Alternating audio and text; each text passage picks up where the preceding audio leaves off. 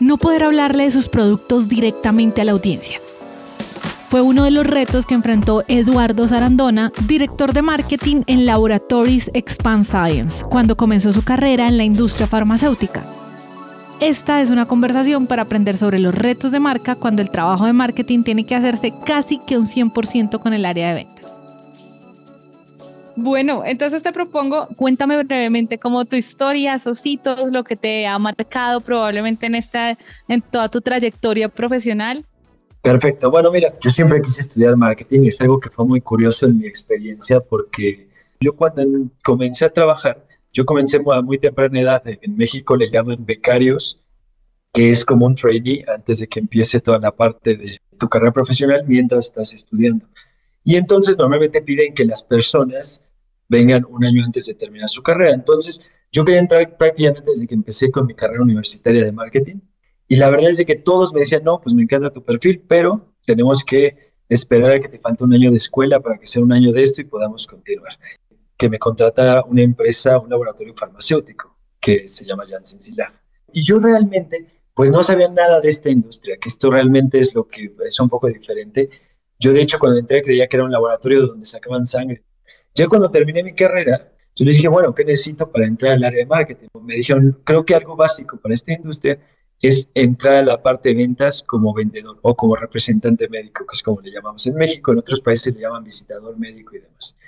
Entonces, bueno, yo con el afán de llegar a lo que quería, me fui a, trabajar en Acapulco, Chilpancingo, Lázaro Cárdenas, en ciudades que no son realmente la Ciudad de México, un poco lejanos. Ahí me di cuenta que el marketing más que nada, al menos en la industria farmacéutica, es un gran apoyo para todos los representantes que van a tener. Ahora, algo muy importante a recalcar aquí, la gran mayoría de mi experiencia ha sido en productos que le llamamos established products, que quieren decir medicamentos que tuvieron una patente, pero que hoy en día tal vez ya no tienen una patente, pero siguen siendo medicamentos de alto uso, como antibióticos, productos cardiometabólicos, productos de reumatología, de dolor, etc.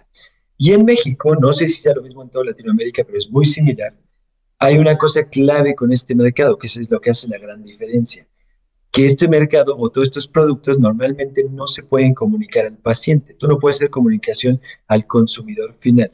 Esto con el afán de evitar la automedicación. Cuando llegas a la parte más dices, bueno, ¿cómo voy a comunicar los beneficios para el paciente a través de un médico o a través de un representante que tiene que hablar con un médico y ese médico tiene que hablar con el paciente para que convenza del uso de los productos.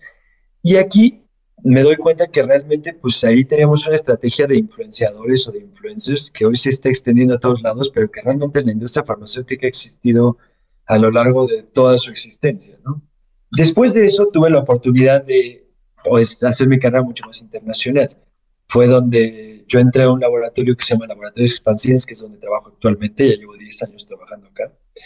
Y este laboratorio pues tiene dos áreas, la parte de medicamentos y la parte de dermocosmética, que son productos de dermocosmética para niños y bebés principalmente, y ahora para toda la familia, que se llama Mustela. Me hiciste acordar de algo y es que cuando yo también estaba en la universidad, una de las como prácticas que es lo mismo acá en Colombia, eh, más codiciadas, eh, eran, eran las farmacéuticas. Y me acuerdo que yo igual me preguntaba, pero ¿qué hace el marketing de una farmacéutica? O sea, ¿qué hace? Porque al final yo decía, igual no es como que tú puedas empujar la venta de más personas medicadas, porque pues tienen que ser personas que ya tienen una enfermedad o que... Entonces me parece que es como un mundo súper curioso y particularmente creativo, aunque por fuera no se viera tan creativo, porque no sé, puede sonar hasta que es aburrido, pero a mí me parece que cuando tienes tantas restricciones como lo que tú dices de la ley, de que pues la naturaleza del producto que vendes, ¿no? Que no son, qué sé yo, no son bicicletas, que tú puedes decir, ay, que ojalá todo el mundo haga deporte y monte bicicleta. No, tienes un montón de restricciones. Eh, creo que eso solo lo hace que sea como un lugar en donde mira tú lo que dices, el marketing de influencers hace tiempos en la industria de ustedes ya esto ya existía. Y, creo que además son unas tácticas muy diferentes porque a veces también yo me imagino que son tácticas de cultivar con paciencia para ver el fruto en un futuro, porque pues no le estás diciendo directamente hoy sacas un comercial y mañana suben tus ventas tanto por ciento, sino es voy a hacer una estrategia, de pronto el médico me recomienda, comienzo a ganar cuota de mercado y, y voy viendo el resultado que se va cocinando como a fuego lento. Es un poco mi percepción, pero dime tú si, si es un poco así o no, cómo se ve desde adentro. Justamente tú estás en lo correcto, o sea, realmente la parte de cuando lanzas un producto sí lleva un periodo de tiempo en lo que el médico, porque como bien dices, tiene que pasar tres niveles, digamos, de awareness. Primero, tienes que convencer a tu equipo de ventas, a tus visitadores médicos, de que el producto es el indicado con los claims indicados. Una vez que logras eso, ellos tienen que convencer al médico de que es el ideal. Y aquí nos topamos con un problema al día de hoy. La industria farmacéutica en los años 80 más o menos todo el tiempo se lanzaban nuevos productos y ahora es el mejor producto porque ahora tiene esto y ahora este producto tiene esto nuevo y ahora este producto también mata este tipo de bacterias y ahora este no, ¿no? Y ya en los últimos años, por la dificultad de las regulaciones y demás, realmente los productos ya no han cambiado tanto. Entonces tienes muy buenos productos y, por ejemplo, vamos a hablar antibióticos de la más alta calidad. El, médico tiene al menos cinco en cada país que puedes coger de la más alta calidad que van a tener el mismo resultado con su paciente. Entonces, ¿cómo lograr que tú seas el elegido por ellos entre esos cinco? Obviamente, aquí es un tema de mucho de relación, mucho de trabajo continuo y de servicio hacia los médicos, pero también el producto es clave. Un médico jamás va a arriesgar a algo que no está convencido al 100%. Lograr ese switch es muy complicado porque para él es un riesgo perder su paciente, tener un problema con su paciente por cambiar algo que ya tiene comprobado desde hace muchos años.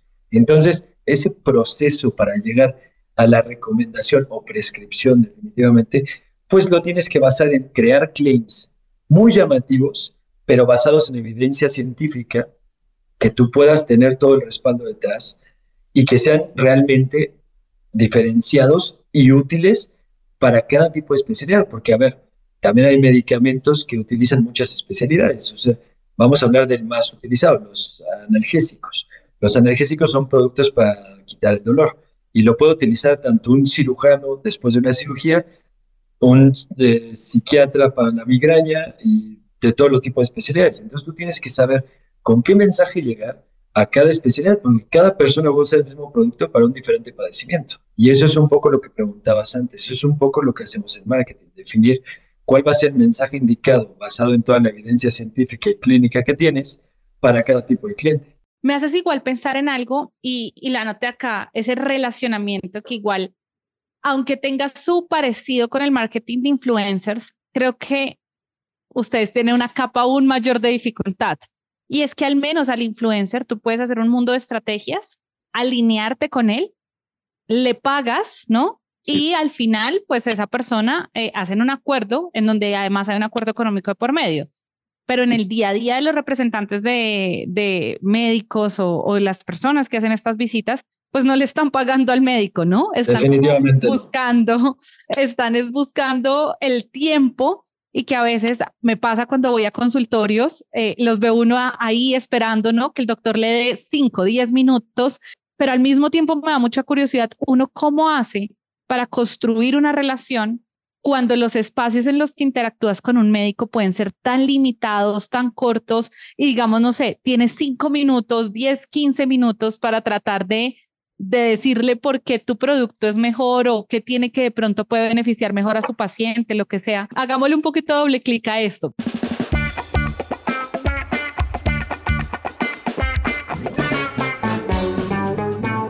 Tienes toda la razón, y no solo es un producto, a veces normalmente tienen que presentar entre cuatro o cinco productos en cuestión de cinco minutos. Entonces, esa es una parte muy importante del trabajo de marketing, llevar un mensaje clave rápido que, que pueda realmente hacer un switch en el médico para que el médico te empiece a preguntar más o le empiece a preguntar más al representante y puedas ganar su atención. Ahora, ¿cómo construir la, la relación? Volvemos a lo que comentabas al inicio. Esto es un tema de tiempo. Tú cuando lanzas un producto farmacéutico no puedes esperar que el primer mes todos los médicos lo estén prescribiendo. Al primer mes apenas lo van a presentar, al segundo mes, al tercer mes, cuarto mes es cuando podemos empezar a ver los resultados del producto. Y esta relación se hace a lo largo del tiempo. Por eso es muy importante el perfil que tenemos de, de las personas que trabajan como representante médico. cuando tú entras por primera vez a esa área, y a mí me pasó una anécdota muy curiosa, es muy complicado. Llegas de muy buena educación y demás, y la verdad es muy complicado entender cómo lograr que los médicos te den unos minutos, porque para ellos el tiempo es oro, y sabemos que cada vez es más difícil porque hay menos médicos para el tamaño de poblaciones que tenemos en Latinoamérica, donde no pueden darte ni un minuto, pero para ellos también es interesante, porque un médico necesita saber qué hay nuevo, qué, qué, qué medicamentos hay, qué opciones hay. Obviamente toda la carrera de los medicamentos es tratar de lograr productos más efectivos con menos efectos adversos. Y entonces, bueno, de ahí se vuelve todo este, de ahí es de donde viene todo este tema, donde cada vez es más difícil explicar por qué tu producto tiene beneficios. Yo creo que hay algo que, que, que igual a veces puede generar un conflicto y es como la temporalidad por la que se miden los resultados de cada equipo. Marketing quizás puede tener iniciativas en donde pueden dar fruto en seis meses, eh, incluso en un año, por ejemplo, se puede ver el fruto en un Q, pero ventas tiene una presión muy estricta cada mes, por ejemplo, por lo general. Y eso creo que a veces hace que la estrategia que marketing plantea, pues no resuene en los equipos comerciales o no siempre resuene, o los equipos comerciales a veces no sientan ese apoyo, pero creo que si hay un lugar en donde tú lo dijiste, en la es Pharma, porque tienen cinco minutos y seguramente fue, digamos, el equipo de marketing el que les ha ayudado a pulir cómo son esos primeros cinco minutos y luego entra la magia también, digamos, de ese buen entrenamiento comercial. Entonces, creo que hay mucho que probablemente otras industrias podríamos aprender de la buena relación que tienen ustedes como marketing y ventas desde Pharma. Eh, y me gustaría escucharte, ¿qué piensas de eso? ¿Qué, ¿Qué crees que es lo que hace que funcione tan bien esa relación Sí, creo que sí tienes un poco de razón, funciona normalmente mejor. Aquí me voy a echar un poco la culpa a los equipos de marketing, que son de nuestro lado, pero justamente la industria farmacéutica, ¿cuál es la diferencia de la industria farmacéutica con el consumo? Que en la industria farmacéutica, si no tienes el apoyo de ellos, pues tu mensaje no llega, porque tú no tienes otra forma de entregar el mensaje. Y en cambio, en la industria de consumo, pues aunque ellos no estén de acuerdo, puede llegar tu mensaje a tu público objetivo mediante las redes sociales y todas las estrategias de marketing directo que tú puedes hacer. Que, que es una cosa que en la industria farmacéutica pues no pasa. En la industria farmacéutica, y eso te obliga un poco como marketing a siempre tomar en cuenta esta, ni siquiera la llamaría parte, pero esta parte del equipo que te vaya a ayudar a cerrar esa pinza. Y creo que nosotros también la parte de consumo es un poco lo que tenemos que trabajar tomando en cuenta la opinión, los comentarios de los equipos de ventas, tu estrategia va a ser mucho más efectiva, mucho mejor aceptada y además vas a asegurar que tu estrategia llegue no solo en los canales que tú manejas directamente, sino en 300, ahora, ahora sí que realmente en un ejercicio 360 a tu consumidor. Después de tantos años, ¿cuáles sientes que son esas cosas? No sé, llamémoslo de pronto principios o aprendizajes que tú ya casi que dices, mañana te tocará empezar de nuevo este rol, pero en otra industria, lo que sea, que igual tú sientes que ya son aprendizajes fuertes que te puedes llevar de todo este recorrido? Mira, para mí hay cosas que son claves y creo que aplican no solo para la industria farmacéutica, aplica para todos los que trabajamos en el marketing. La primera que voy a decir es principalmente pensando en Latinoamérica. Yo creo que aquí uno de los puntos claves es la relación entre marketing y ventas o marketing y comercial, como le llamen en cualquiera de sus temas. Creo que lo primero que hay que entender, y esto siempre lo digo a todos los chicos que se me acercan que quieren estudiar marketing y que le explique, para mí, marketing es vender. Al final de cuentas es ser parte de ventas, ¿no?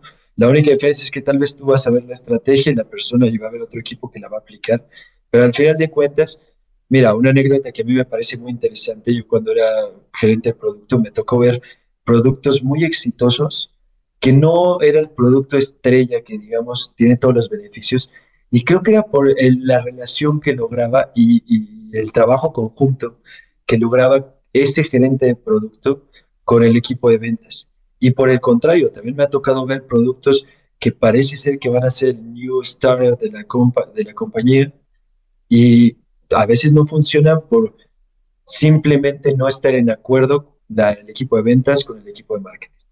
Entonces yo creo que ese es una de las principales cosas que yo tomaría siempre si entrara a una nueva empresa. El segundo punto que a mí me parece clave, y sobre todo esto lo digo por experiencia con todos los equipos que he trabajado en marketing, es muy importante que las personas que nos dedicamos al marketing entendamos el driver del negocio donde estamos parados y no hagamos las cosas que nosotros nos gusta hacer, que eso pasa mucho. Y eso para mí es una recomendación para todos los que nos escuchen de marketing, que realmente es más importante primero entender el driver del negocio y enfocar tus esfuerzos en eso, que a veces hacer cosas que a uno le gustaría o que uno cree que son buenos, pero que tal vez no son los que te van a aumentar las ventas. Aquí vuelvo al enlace con ventas. Buscar esos claims disparadores, a lo mejor hoy me doy cuenta para usted el driver del negocio es el punto de venta, estar en el punto de venta, estar donde los clientes nos van a buscar. Y realmente no es una de las cosas que uno como marketing tal vez empezaría pensando, buscarían, vamos a una nueva campaña, vamos a otras cosas, y porque lo he visto en muchas ocasiones. Y creo que lo primero es eso, entendamos el driver del negocio y de ahí enfoquemos nuestros esfuerzos en que ese driver del, negocio sea nuestro principal eh, foco, ¿no? Y eso funciona tanto para, para, para, la industria farmacéutica como para el consumo masivo, masivo como para B2B y demás.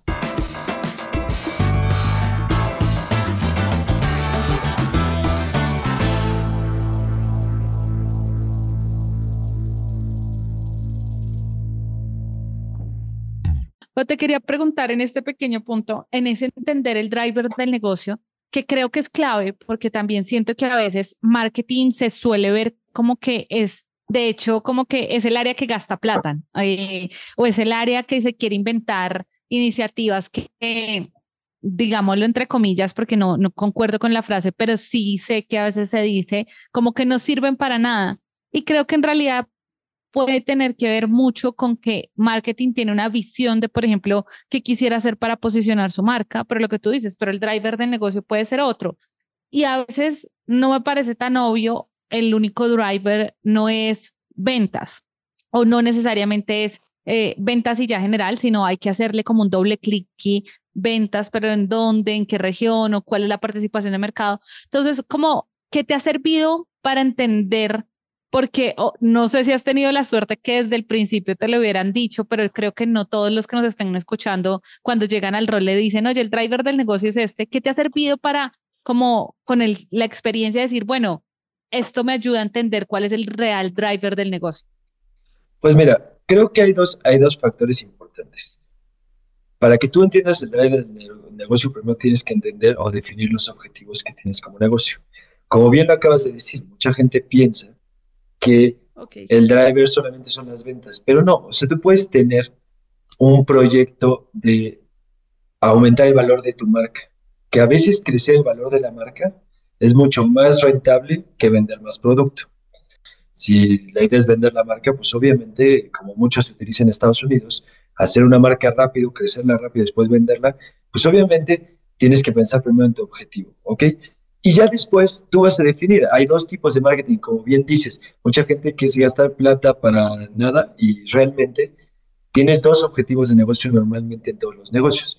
O creas brand awareness para aumentar ese valor de marca, ese reconocimiento, esa importancia, o haces que el performance de la marca aumente, que eso es pues, principalmente aumentar las ventas, la contribución de tu empresa, mejorar tu PNL para poder invertir más después en la marca o en lo que quieras, ¿no? Entonces, eso es primero contestando sobre los dos tipos de cosas que hay. Ahora, tú me preguntabas, ¿cómo podemos hacer que, cómo identificas tu driver? Pues ya identificando bien el objetivo hacia donde te quieres dirigir, tú vas a buscar qué es lo que te realmente te genera esos leads que te van a llevar a eso. Mira, vamos a poner un ejemplo rápido. Si yo quisiera vender más un medicamento, lo que tengo que conseguir es un mayor alcance de personas para que me den más, para que lo conozcan más el producto y tener más recetas, ¿no? Esas prescripciones o recetas van a ir a la farmacia y se van a convertir en ventas, ¿ok? Ese es un driver.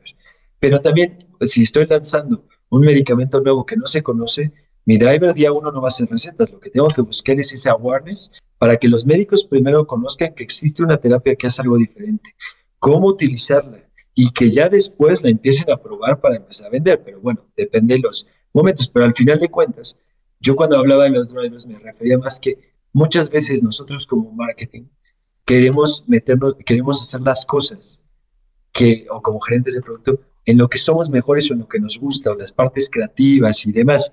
Y justamente esto lo voy a enlazar con el tercer recomendación o punto que me preguntabas. Hay que pensar que en marketing sí es muy importante la parte creativa, pero la parte creativa siempre la puedes sacar por medio de una agencia, por medio de lo que sea.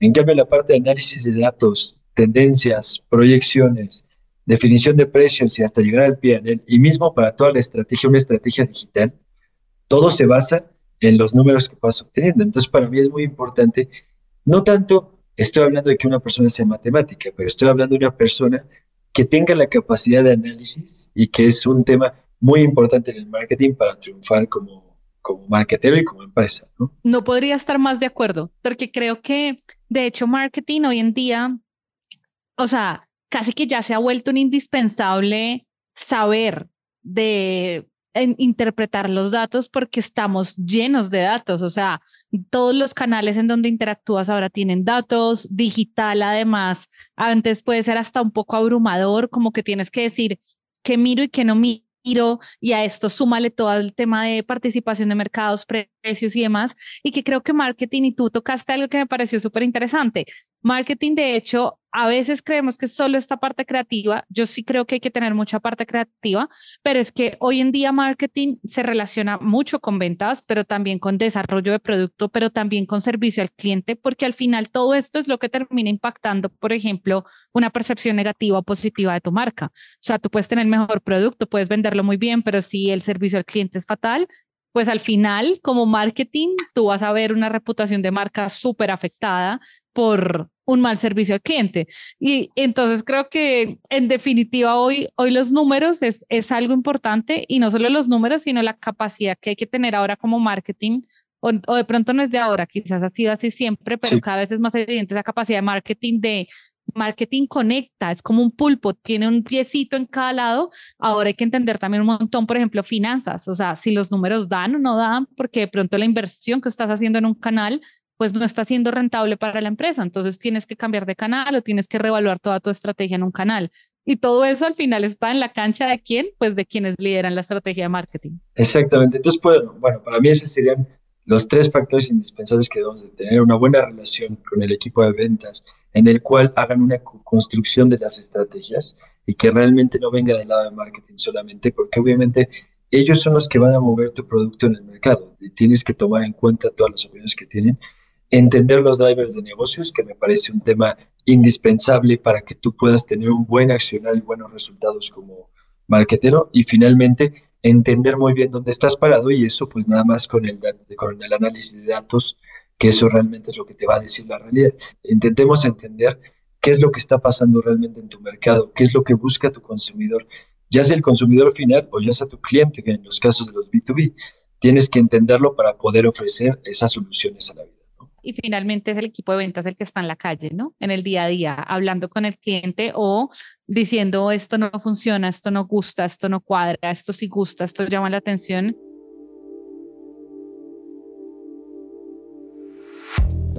no me quiero ir sin preguntarte eh, esa pregunta que, que, a veces hacemos las bambalinas, pero si hicieras la charla TED y, y, si la haces luego no la envías, eh, ¿de qué tema? ¿Qué, ¿Qué tema te parece después de tantos años de trabajar en marketing y demás? ¿Qué tema es en el que te gustaría darla y por qué? Cuéntame un poquito. Para mí realmente como habíamos platicado y creo que es muy interesante, yo pienso que algo que está pasando en el marketing y que nos estamos topando de frente y a veces no lo vemos, y esto me dio mucha oportunidad el tiempo que pasé en París viendo varios países, es cómo realmente ha evolucionado el marketing. Y no hablo de marketing como ciencia, hablo más de cómo vendemos los productos, de una manera fácil de decirla.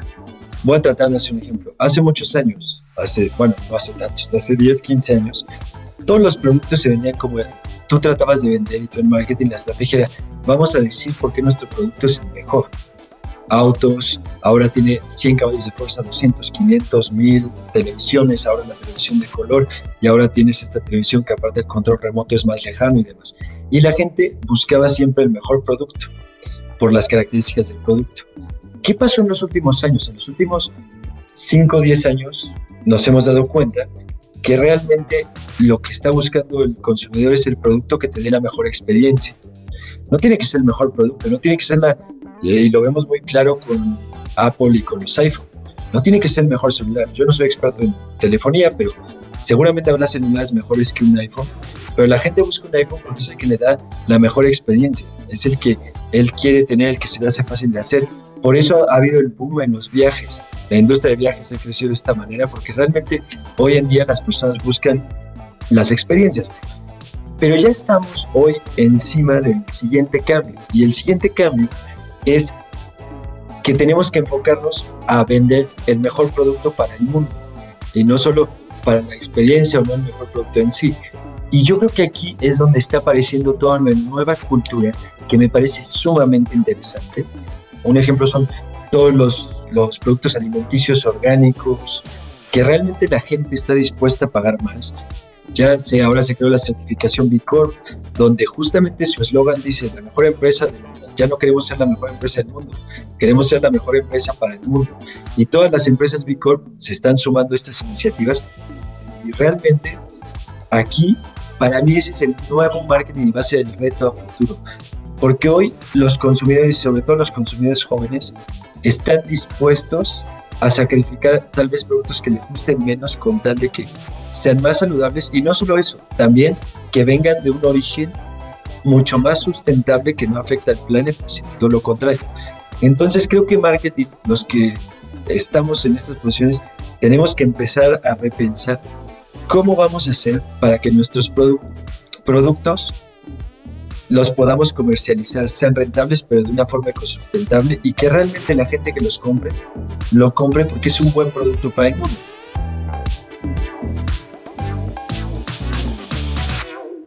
Me, haces pensar algo y es que igual hay una crítica que surgió y que ha surgido también hacia las empresas y hacia marketing eh, específicamente en varias empresas del greenwashing, ¿no? Como el aparenta ser eh, sostenible, aparenta ser ecoamigable, aparenta ser.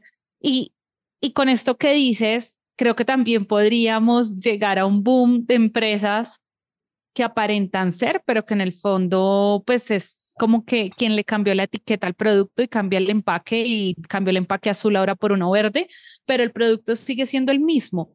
Entonces me da curiosidad con lo que dices, es cuál crees tú que es, o sea, en dónde va a estar el verdadero cambio o, de pronto tu percepción es que al contrario, no sé, el consumidor también ya, ya no se está quedando solo con que el empaque sea verde, sino está siendo más educado, por ejemplo, en el trasfondo del producto. O sea, eh, cuéntame un poquito más dónde tú ves ese, eh, ese cambio del consumidor y en donde eso no se va a quedar simplemente en eslogans bonitos.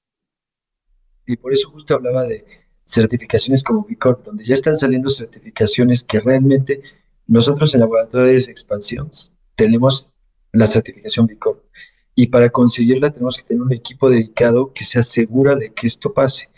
Y hoy justamente estamos en ese proceso en, la empresa donde yo trabajo y realmente he visto los resultados que yo al principio veía un poco difícil, que la gente estuviera dispuesta a pagar un poco más a cambio de esto. Y hoy en día que estoy viendo los resultados, hoy los consumidores y principalmente consumidores jóvenes están actuando para esto porque obviamente al final de cuentas realmente ya hay que lograr tener un buen producto que dé una buena experiencia y que además cuidemos lo que va quedando del planeta y obviamente todo eso pues tiene un mayor costo, pero entre más sea la demanda, más sea la producción, más se acostumbra a trabajar así y más se mejoren los, los procesos, pues realmente esto va a llegar. Y lo mismo pasaba antes con los viajes. Antes ir en un vuelo en la época de nuestros padres, pues era mucho más, mucho menos accesible que hoy. Entonces, justamente es un reto para nosotros, empezar a ver cómo se mueven esas tendencias y tratar de prever lo que va a pasar con tu empresa, porque si no vas a quedar fuera. Justamente lo que yo digo, si hoy sigues vendiendo por la experiencia que ofrece tu producto, o sigues comercializando o comunicando por la experiencia que, vende que ofrece tu producto, hoy es suficiente, pero en 5 o 10 años no lo será.